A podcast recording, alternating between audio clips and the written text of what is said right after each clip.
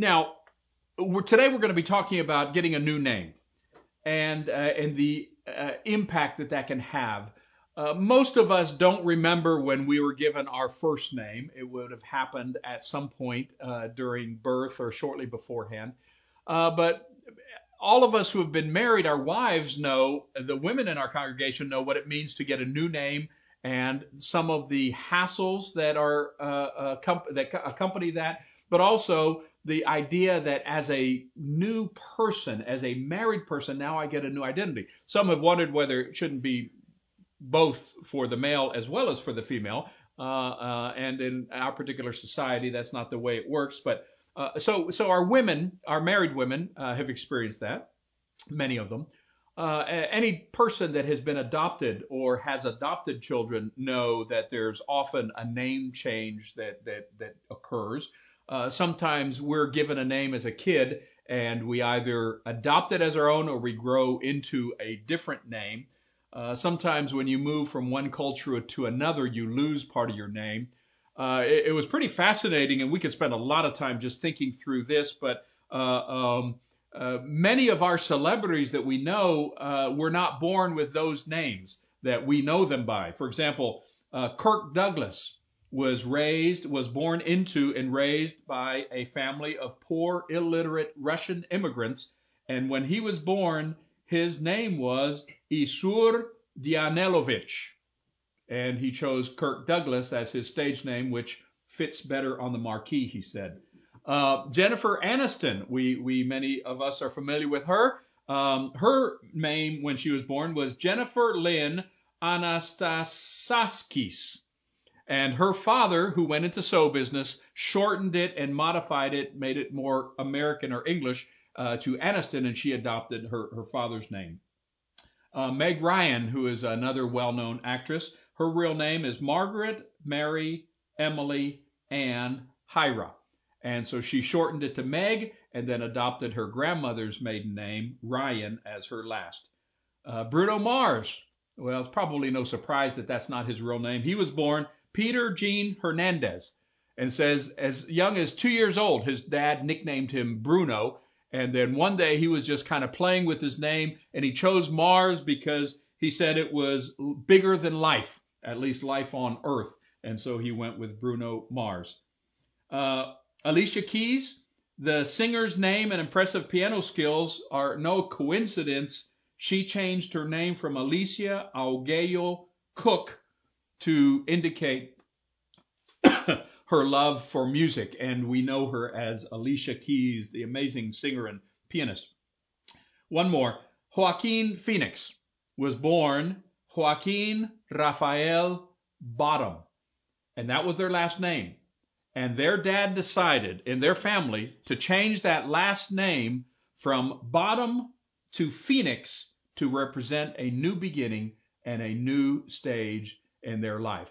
So, so name changes are important, and our primary ca- character today is Jacob, and we're going to be looking at the time and the moment when God changes his name, uh, uh, and he no longer is Jacob, but then he becomes Israel.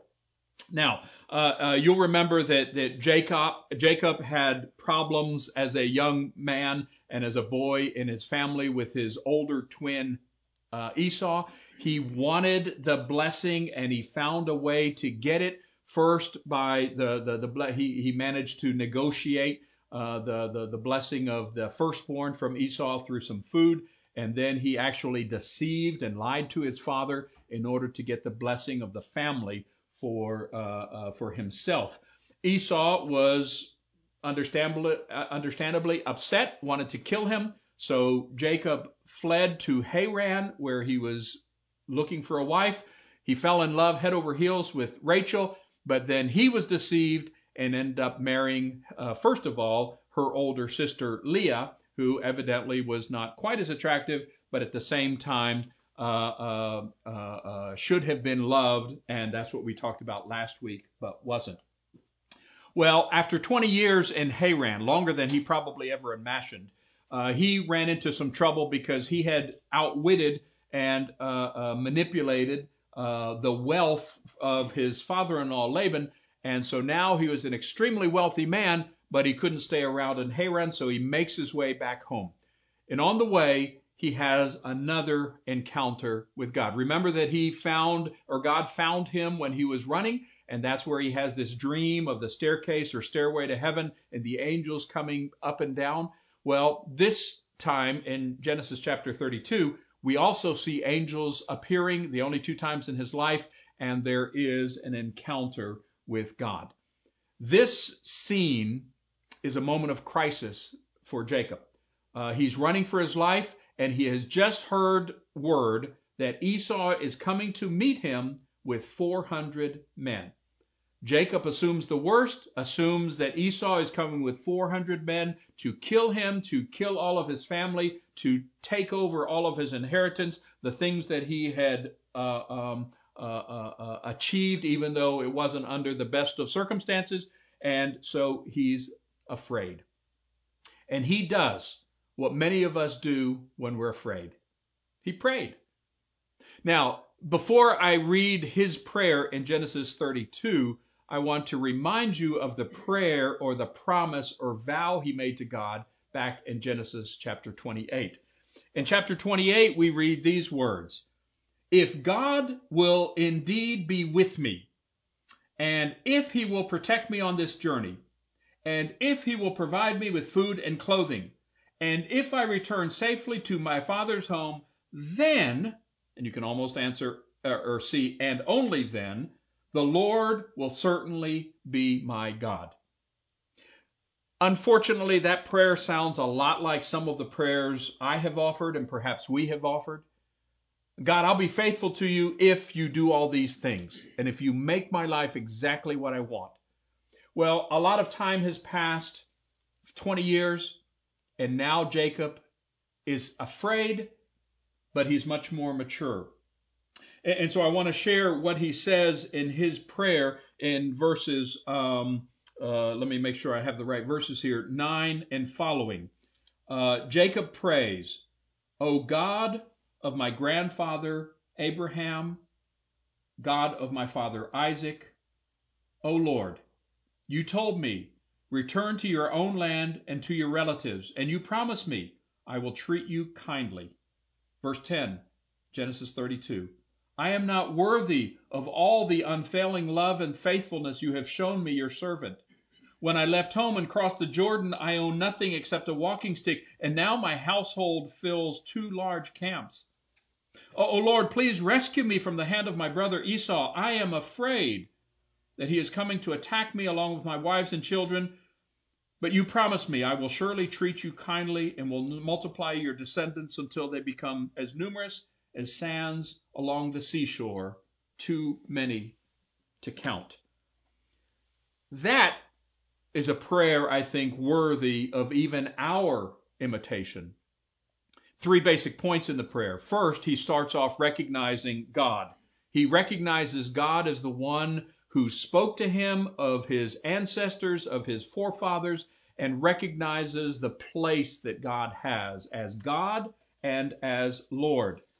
Then he humbles himself before God and recognizes and confesses that he is not worthy of all that God wants to give him. He, he recognizes he's afraid. He's transparent before the Lord. And only then does he move into the third part of the prayer, which is to ask for his specific request, which is salvation for him and that God would honor the promise that he made. Recognize who God is, humble ourselves before the Lord, and then, according to God's faithfulness and his plan, save us or give us what we're asking. I, I think that prayer sets up what happens next uh, in, in Jacob's life, which is a wrestling match in the middle of the night. While after his prayer, he's by himself. It's nighttime.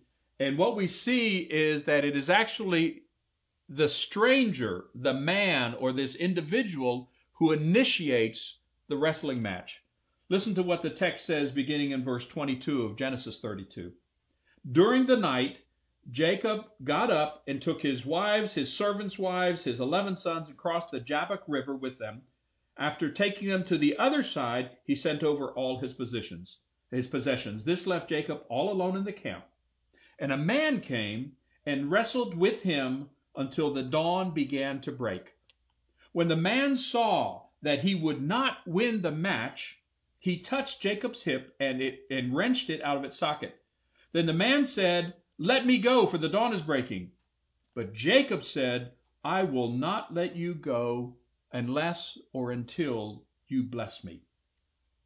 What is your name? the man asked. He replied, Jacob.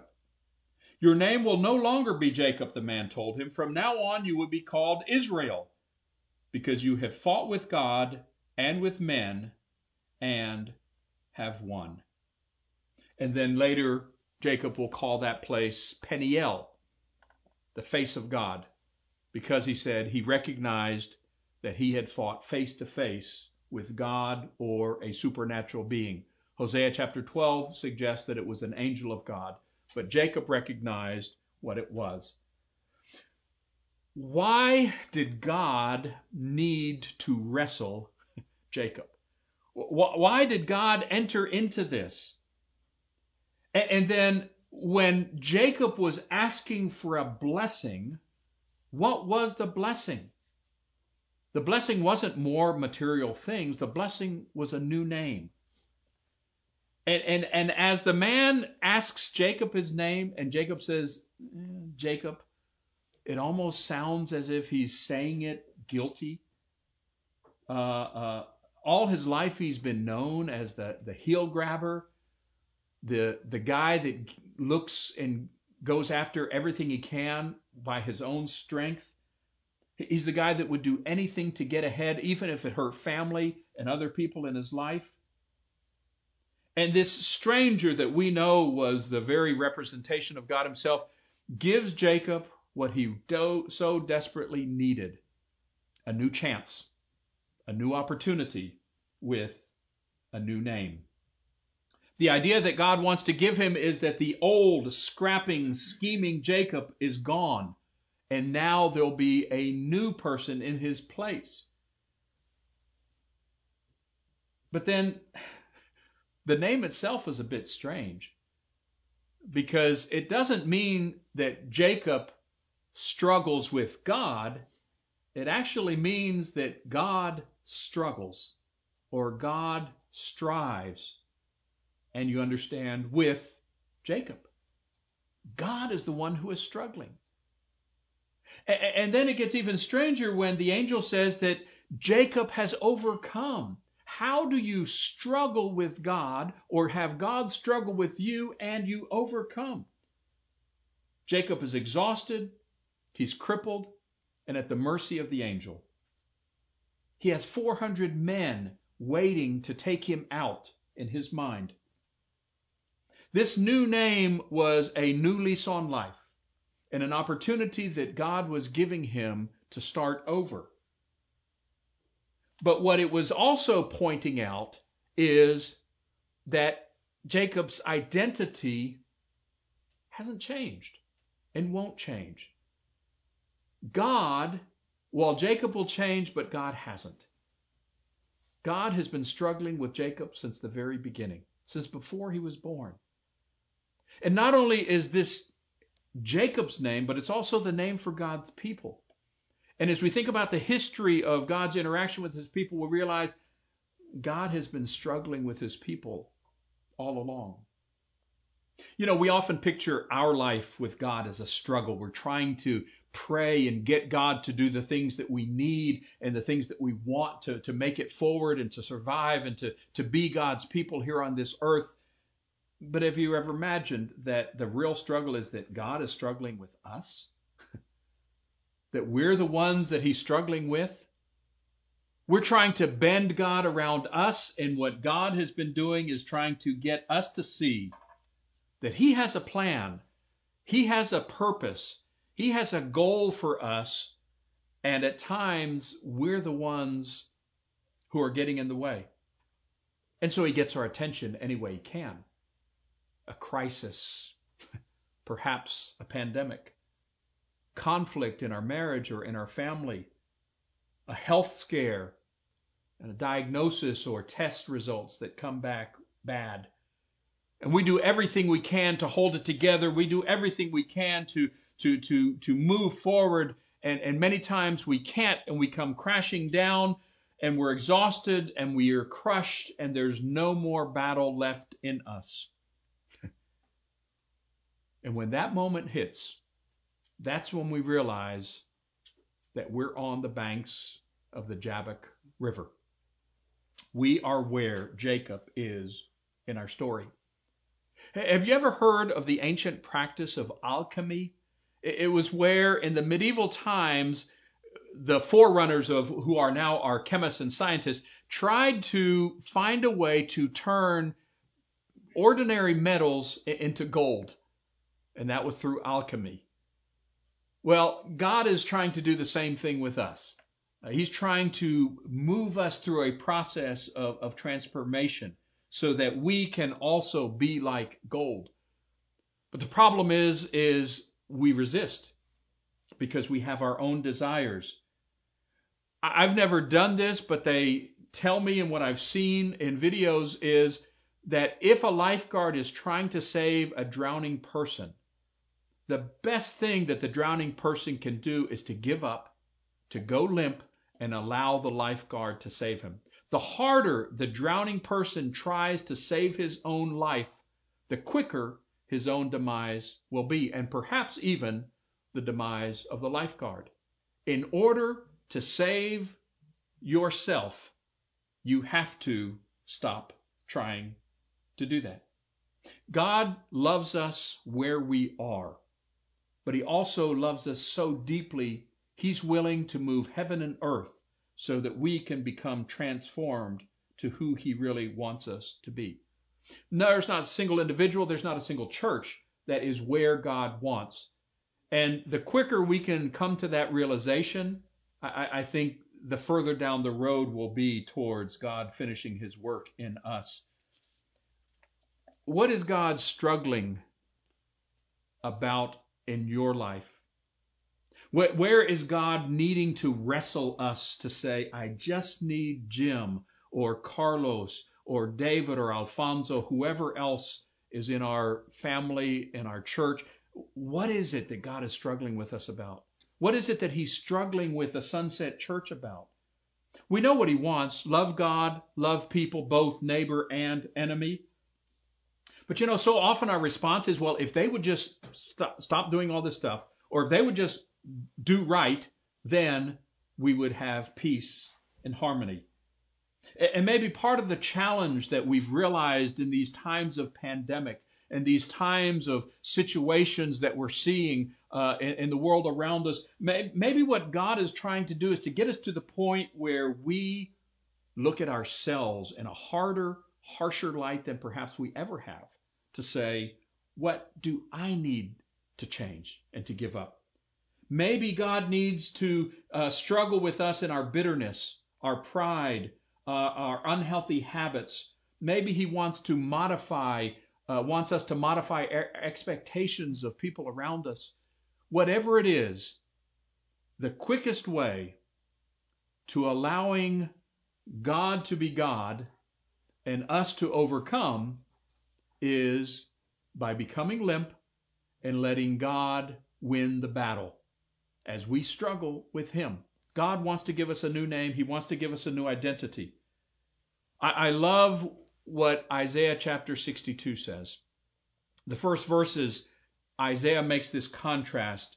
No longer shall we be known as the desolate or forsaken city or people, but rather we will be called the city of God's delight and will be called the bride of God.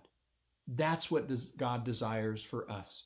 He wants us to be His bride. He wants us to be that gold that is worth more than anything else.